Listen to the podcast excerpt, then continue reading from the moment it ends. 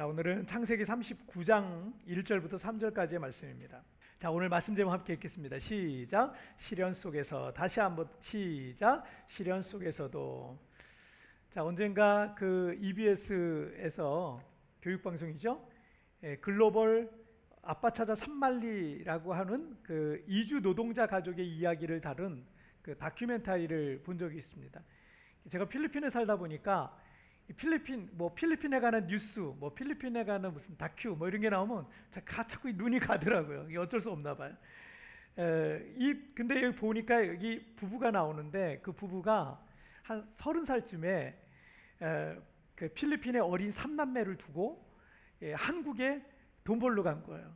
돈 벌러 가서 8년 동안 지금 38살이 될 때까지 지금 한국에서 공장에서 이 부부가 열심히 일을 하고 있었던 겁니다. 예, 그 사이에 큰 딸이 예, 지금 보시는 그림의 어, 그 소녀가 큰 딸인데 18살이에요. 이 18살짜리 큰 딸이 엄마 역할을 하는 거야. 그래서 이 딸이 동생들을 돌보면서 평일에는 그 식당에 가서 일을 하고 그 다음에 주말에는 그 한국인들을 대상으로 한 여행업이 있더라고요. 그 여행업에 가이드 보조로 일을 하, 더라고요 뭐 사진도 찍어주고 뭐 이런 일을 하면서 정말 에, 꿋꿋하게 동생들을 돌보며 어, 살아가고 있습니다. 에, 큰 딸은 어떻게든 동생들에게 이 부모님의 빈자리를 채워주고 싶었어요. 그래서 일찍 철이 들어버렸어요. 그래서 막 이 어긋나고 있는 사춘기 남동생을 보면서 막 안타까워하고 막 이런 모습을 볼 수 있는데 두 살 어린 남동생이 있는데 한참 사춘기를 보내고 있는 거예요. 근데 이 사춘기 동생이 계속 그냥 엇나가는 것처럼 보이니까 이 누나의 마음속에 늘 근심이 있었어요. 제작진이 에, 그 한국의 제작진이 이 남동생하고 인터뷰를 했어요. 그때 속마음을 얘기하는 거예요. 이 아이가 그러는 거예요. 가끔은 부모님이 자기를 사랑하지 않는다고 생각했다는 거예요. 나를 사랑하지 않는다고 생각하는 거예요. 이제 그도 그럴 것이 한참 손 많이 갈 나이 8살, 이 아이가 8살 때 부모님이 한국에 간 거예요. 그리고 16살이 될 때까지 지금 8년 동안 지금 그죠? 16살. 예, 그 8년 동안 8년 동안 지금 이 아이가 엄마 없이 아빠 없이 생활을 한 거예요. 예, 부모님이 자신을 사랑하지 않으니까 이렇게 자신을 버려두고 떠났다라고 생각을 했던 겁니다. 하지만 정작 이 아빠는 한국에서 지금 암, 암에 걸려가지고 암에 걸렸음에도 불구하고 암 투병을 해가면서까지도 자녀들을 위해서 그냥 열심히 일하고 있는 그 모습이 이제 카메라에 담겼어요. 우리가 예수님을 믿고 살아가다가 어느 날 갑자기 찾아온 어떤 시련이 감당하기 어려우면 하나님께서 나를 사랑하지 않으시나? 하나님이 나를 버리셨나? 라는 생각이 들기도 할 겁니다. 이렇게 지금 우리가 1년 가까이 코로나로 인해서 우리 성도들이 다 뿔뿔이 흩어지고 이 땅에 남아있는 소수의 성도들조차 자유롭게 모일 수가 없어요. 성경 공부하자고 모이고 뭐 소그룹 모임 하자고 모일 수가 없어요. 뭐 서로 조심해야 되니까. 이런 상황이 지금 계속 지속되고 있으니 하나님은 지금 어디 계시는가? 왜 하나님은 우리를 돕지 않으시는가라는 생각이 들 수도 있을 겁니다. 여러분 그러나 시편 27편 10절에서 내 부모는 나를 버렸으나 여호와는 나를 영접하시리이다라고 어, 다윗이 고백하고 있어요. 이사에서 49장 15절 말씀에서 여인이 어찌 그 젖 먹는 자식을 잊겠으며 자기 태에서 난 아들을 궁휼히 여기지 않겠느냐. 그들은 혹시 잊을지라도 나는 너를 잊지 아니할 것이다라고 말씀하고 있어요. 이 세상에서 가장 큰 사랑이라고 한다면 부모의 사랑이라고 할 수 있을 겁니다. 하지만 어떤 매정한 부모의 경우는 자식을 버리기도 하고요. 젖 먹는 자식을 잊기도 할 수 있을 겁니다. 그런데 뭐라고 성경에서 말씀하고 있어요? 그들은 혹시 잊을지라도 나는 너를 잊지 않을 것이다. 라고 말씀하고 있습니다. 여러분, 우리를 결코 버리지도 떠나지도 아니하시는 우리 하나님의 사랑을 믿으시기를 주님의 이름으로 축복합니다. 자, 우리 첫 번째 주제 보실게요. 함께 읽겠습니다. 시작. 시련 속에도 함께 하신다. 다시 한번 시작. 자, 갑작스럽게 큰 시련을 만나서 하나님이 안 계신 것 같기도 하고 또 하나님이 나를 버리시거나 떠나신 것 같은 그 순간에도 우리가 잊지 말아야 될 것은 그 시련 속에서도 하나님은 나와 함께 하신다는 사실입니다. 오늘 본문의 주인공인 야곱의 열한 번째 아들인 요셉은 형들의 시기를 받아서 애굽의 노예로 팔려갔어요. 이때 요셉의 나이가 17살이었습니다. 창세기 39장 오늘 보면 2절 말씀을 한번 보실까요? 시작. 여호와께서 요셉과 함께 하심으로 그가 형통한 자가 되어 그의 주인 애굽 사람의 집에 있으니 요셉은 아버지 야곱에게 가장 사랑받는 아들이었습니다. 형들의 시기를 살 만큼 아버지의 편에는 컸고요. 또 요셉은 형들에게 미움은 받았지만 아버지에게는 넘치는 사랑을 받으면서 성장했습니다. 하지만 있어서는 안 될 일이 벌어지게 된 거죠. 형들의 형들이 요셉을 미워하는 마음이 어느 정도까지 됐냐면 요셉을 죽이고 싶은 마음까지 어, 이르게 된 거예요. 어, 요셉은 형들에게 살해당하는 것만큼은 피했지만 노예 상해인들에게 팔려가지고 애굽으로 팔려가게 됐어요. 그래서 애굽에서 예, 왕궁 경호대장의 집에 노예로 팔려가게 됩니다. 당시 이 고대 사회에서 노예는 돈 몇 푼 주고 사고 팔고 할 수 있는 그런 가축과 같은 어, 별, 가축하고 별다름이 없는 그런 신분이었습니다. 주인이 마음에 들지 않으면 언제든지 이 죽일 수도 있는 그런 가장 밑바닥 인생이라고 할 수 있는 게 노예라는 지금으로서는 상상할 수 없는 그런 신분의 사람이었습니다. 가장 사랑받던 아들이었던 요셉은 가장 비참한 인생의 나락으로 떨어져 버리게 된 겁니다. 그런데 그 타이밍이 언제였어요? 요셉이 하나님께서 주신 놀라운 꿈을 꿨을 때였어요. 엄청난 꿈과 비전을 받은 지 얼마 되지 않은 때, 그때, 그때였어요. 정말 여러분, 하나님께로부터 그런 엄청난 은혜를 받았을 때 여러분, 하늘을 막 구름 위에 떠 있는 것 같을 거 아니에요. 그런 구름 위에 떠 있는 것 같은 기쁘고 충만한 그런 순간에 요셉이 어떤 일을 겪어요? 형들에 의해서 그런 끔찍한 일을 당하게 된 겁니다. 차라리 인생이 너무 힘들어가지고 어디로 도망가고 싶거나 차라리 그냥 죽었으면 좋겠다라고 할 만큼 인생이 힘들고 어려운 상황에 그런 일이 벌어졌다면 그 충격은 좀 덜했을 거예요. 제가 예수님을 처음 믿게 되고 그 몇 달간 그 몇 달간이 제가 얼마나 행복했는지 몰라요. 매일 교회를 가고 싶은 거예요. 그래서 정말 교회를 교회 모임이 없는데도 교회를 자꾸 가요. 제가 교회 그냥 교회에서 서성이고 교회에서 있고 교회에서 기도하고 막 그런 시간을 가졌는데 매일 교회를 가고 싶고 아침부터 저녁까지 찬송을 부르고요. 버스를 타든 뭐 전철을 타든 늘 성경을 읽고 교회에서 밤을 새면서 기도하다가 교회 바닥에서 쪽잠을 자고요. 그리고서는 아침에 일어나서 학교 가고 뭐 이렇게 해도 하나도 피곤하지 않는 그런 때였습니다. 걸을 때든지 차를 타고 이동할 때든지 제 입에는 늘 찬송이 흥얼거렸어요. 늘 찬송을 불렀어요. 그렇게 4, 5개월이 지나면서부터 몸에 근데 이상이 생기는 거예요. 돈이 없어서 병원에 가서 진찰 받은 엄두는 제가 못 내고요. 그러면서 사실은 병이 점점 제 안에서 커져갔습니다. 그래서 이 증세가 점점 몸이 더 안 좋아지기 시작해서 나중에는 숨을 쉬기도 힘들어지고 그리고 걷지도 못할 정도가 되어버렸어요. 정말 죽기 직전까지 아마 간 것 같아요. 그 직전에 제 병원에 가서 검사를 해보니까 한쪽 폐가요. 이쪽 폐가 아예 그냥 기능을 못하는 거예요. 그리고 어쩔 수 없이 당장 병원에 뭐 입원하게 돼서 그때 병실 침대에 누우면서 제가 이렇게 하나님 앞에 말았, 말씀드렸어요. 하나님 저한테 왜 그러시는 거예요? 하나님 저한테 왜 그러시는 거예요? 이제 예수 믿은 지 몇 개월밖에 안 된이 햇병아를 신자였던 저는 하나님을 도대체 이해할 수가 없었어요. 아, 예수 믿기로 하고 그것도 제 마음과 중심을 다해서 제가 할 수 최선으로 하나님을 섬기고 있었다고 생각했는데 저에게 그런 시련이 왜 왔는지 이해할 수가 없었어요. 이 초신자였던 저는 하나님을 믿으면 좋은 일만 생겨나야 된다고 생각을 했던 것 같습니다. 아, 지금 생각해 보면 저는 당시 영적 어린아이죠. 영적 어린아이였기 때문에 그렇게 단순하게 생각했던 것 같습니다.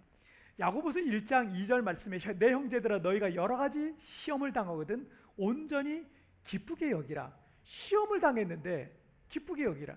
그런데 여러분 믿음의 형제들에게도 여러 가지 시험이 올 수 있다라는 것을 이 본문이 말씀하고 있는 거예요. 예수 믿어도 여러 가지 시험이 올 수 있다. 근데 심지어 그 시험을 당하거든 온전히 기쁘게 여기라라고 말씀하고 있습니다. 베드로전서 1장 6절 말씀에서 그러므로 너희가 이제 여러 가지 시험으로 말미암아 잠깐 근심하게 되지 않을 수 없으나 오히려 오히려 크게 기뻐하는도다라고 말씀하고 있어요. 성도들이 근심과 걱정에 빠질 만한 여러 가지 시험이 올 수 있다라는 것을 이 본문을 통해서도 우리가 알 수 있어요. 예수 믿어도 그런 어려운 일이 올 수 있다. 하지만 여기에서도 뭐라고 말씀해요? 크게 기뻐할 수 있게 된다라는 말씀을 덧붙이고 덧붙이고 있습니다. 마태복음 5장 45절에서 하나님이 그 해를 악인과 선인에게 비추시며 비를 의로운 자와 불의한 자에게 내려 주신다. 자, 하나님께서 해와 비를 의인과 악인에게 동일하게 내려 주신다는 거예요. 악인하고 의인 악인하고 의인에게 동일하게 내려 주시는 것처럼 믿음의 사람들인 우리의 인생 속에도 기쁜 일도 슬픈 일도 있을 수 있다라는 것을 우리가 기억해야 돼요. 그런데 중요한 것은 그 시련 속에서도 하나님은 우리와 함께 하신다는 겁니다. 예수님께서 이 땅에 임마누엘에서 성육신 하신 것은 우리의 질고를 대신 지시고자 함이었습니다. 우리의 죄와 질병과 또 여러 가지 인생의 문제들로 고통받고 있는 모습을 구경만 하지 않으시고 친히 이 땅에 성육신하셔서 그 수고하고 무거운 짐을 예수님께서 지어 주시기 위해서 오셨다라는 겁니다. 자, 요셉이 노예라고 하는 비참한 인생의 나락으로 떨어졌지만 오늘 본문 2절에서 여호와께서 요셉과 함께 하셨다라고 기록하고 있습니다. 그런데 2절뿐만 아니라 3절에도 그리고 이 창세기 39장에는 여러 차례 하나님께서 요셉과 함께 하셨다라고 기록하고 있어요. 그런데 여러분 창세기 39장은 어떤 때예요? 요셉이 노예로 팔려온 때예요. 노예 생활하던 때예요. 그리고 억울하게 누명을 쓰고 감옥에 들어가서 그 20대 청춘을 20대 내내 고통과 시련 속에 있을 때였습니다. 그런데 그 고통과 시련 속에 있을 때 하나님께서 요셉과 함께 하셨다라고 기록하고 있어요. 그것도 한 번이 아니라 여러 차례. 하나님께서 우리의 시련 속에서도 함께 하고 계심을 여러분 믿으시길 바랍니다.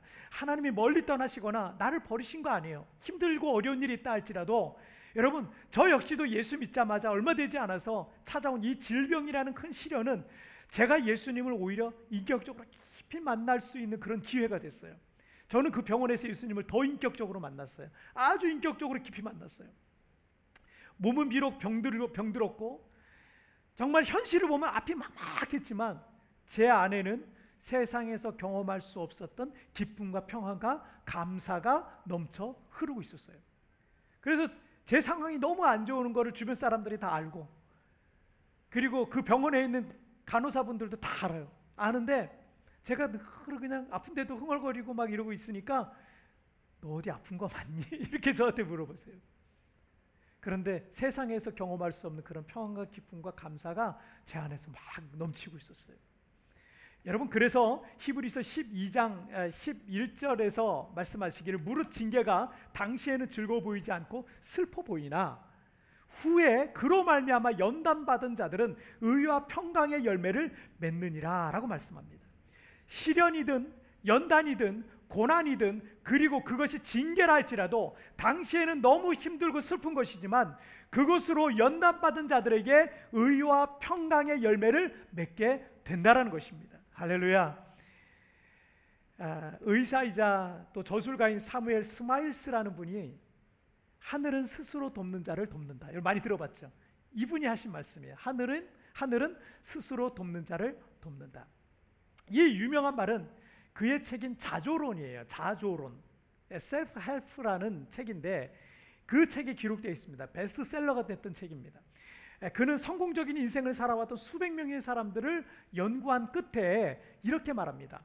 과학과 예술 분야에서 큰 업적을 남긴 사람은 반드시 대학에 다니거나 박물관 등의 편의를 본 사람이 아니라 위대한 발명, 발명가가 반드시 기계학을 전문적으로 가르쳐 주는 학교에서 배운 사람은 아니었다. 그리고 이렇게 말해요. 발명의 모체는 편의보다 곤궁이었으며 인재를 가장 많이 배출한 것은 고난이라는 학교였다. 지금 우리 민족은 한국 전쟁 이후에 가장 힘든 시간을 보내고 있다고 합니다. 코로나 팬데믹은 우리를 옴짝달싹 하지 못하게 만들어 버렸습니다. 우리는 전염병 감염 때문에 불안 속에서 매일매일을 살아가야 되고 직장을 잃었고 또 사업장 문을 닫게 됐고 재정적인 압박을 받아야 하고 미래에 대한 불안정 속에서 살아가고 있습니다. 성경에서 하나님이 주신 재앙 중에 세 가지가 있는데 그 세 가지가 뭐냐면 하나는 전쟁, 하나는 기근, 하나는 전염병이에요. 이게 하나님이 주시는 재앙 중에 세 가지예요. 그런데 우리는 지금 기근하고 전염병 두 가지를 우리가 지금 이게 지금 그 상황 속에 있는 거예요. 그러니 우리는 큰 재앙의 한 가운데 지금 정말 온 인류가 처해 있는 겁니다. 나만 힘든 건 아니고 모두가 힘들고 어렵다고는 하지만 우리 각 개인이 개인적으로 져야 될 짐은 아마 더 어렵고 더 무겁게 느껴질 겁니다. 그러나 저는 확신합니다. 이 고난의 학교를 잘 수료한 사람들은 이 포스트 코로나 시대의 축복의 간증자가 될 것입니다. 이 시련 속에서 가장 많은 인재들이 믿음의 인재들이 배출될 것을 저는 믿습니다. 정말 믿음의 알곡들이 여기서 많이 나오게 될 거예요. 왜냐하면 요셉의 시련 속에 하나님이 함께 하셔서 그를 위대하게 쓰셨던 것처럼 그 주님께서 우리의 시련 속에서도 여전히 우리와 함께 하시고 계시기 때문입니다. 자, 우리 두 번째 주제 보실게요. 함께 읽겠습니다. 시작. 시련 속에 형통케 하신다. 다시 한번 시작. 시련 속에 형통케 하신다. 사무엘 스말스의 말과 같이 하나님 나라의 인재는 고난의 학교에서 만들어집니다. 성경 인물 중에 위대하게 쓰임 받은 인물의 역사를 살펴보면 고난과 시련을 겪지 않은 인물은 아무도 없어요. 다 고난을 통과했어요. 때문에 여러분 고난은 감춰진 축복이라는 말은 맞는 말이에요. 지금 고난과 시련 속에 있다고 여러분 낙심하지 마십시오. 하나님께서 나의 시련 속에 여전히 함께하고 계시다면 이 시련 속에서도 형통케 하시는 거예요. 아, 오늘 본문 3절 말씀 보시면 함께 읽겠습니다. 시작. 그의 주인이 여호와께서 그와 함께 하심을 보며 또 여호와께서 그의 범사에 형통하게 하심을 보았더라. 아멘. 노예로 팔려온 건 인생이 형통하다라고 말할 수는 없을 겁니다. 사랑받는 아들의 신분에서 낯선 땅의 이방인의 종이 되었으니 어쩌면 이 사람은 가장 불행한 인생을 살고 있는 거죠. 그런데 2절에서 말씀하셨던 것처럼 여호와께서 요셉과 함께 하고 계셨어요. 자, 다윗도 시편 23편 4절에서 여러분 기억하시죠? 내가 사망의 음침한 골짜기를 다닐지라도 해를 두려워하지 않을 지금 어디를 다니고 있어요? 사망의 음침한 골짜기. 근데 해를 두려워하지 않아요. 이유가 뭐예요? 주께서 나와 함께 하십니다. 할렐루야. 하나님께서 나와 함께 하신다는 믿음이 있다면 여러분 전혀 두려워하지 마십시오. 왜냐하면 하나님께서 나와 함께 하신다면 시련 속에서도 형통케 하시는 하나님의 선하심을 여러분 맛보게 되실 겁니다. 요셉의 주인이었던 보디발도 여호와께서 요셉과 함께 하심을 자기가 자기 눈으로 보고 또 여호와께서 그의 범사에 형통케 하심을 보았다라고 증언하고 있어요.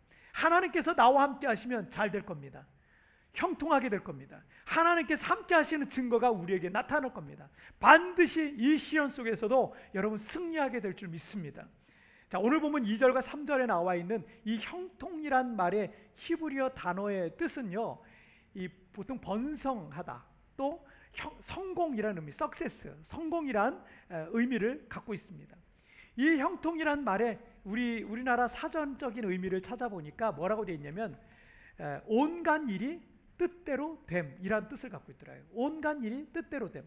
자, 형통의 뜻이 뭐라고요? 온갖 일이 뜻대로 됨. 그런데 여러분 온갖 일이 뜻대로 된다는 거, 온갖 일이 원하는 대로 되는 거, 온갖 일이 생각대로 된다는 말의 진정한 의미가 뭘까요?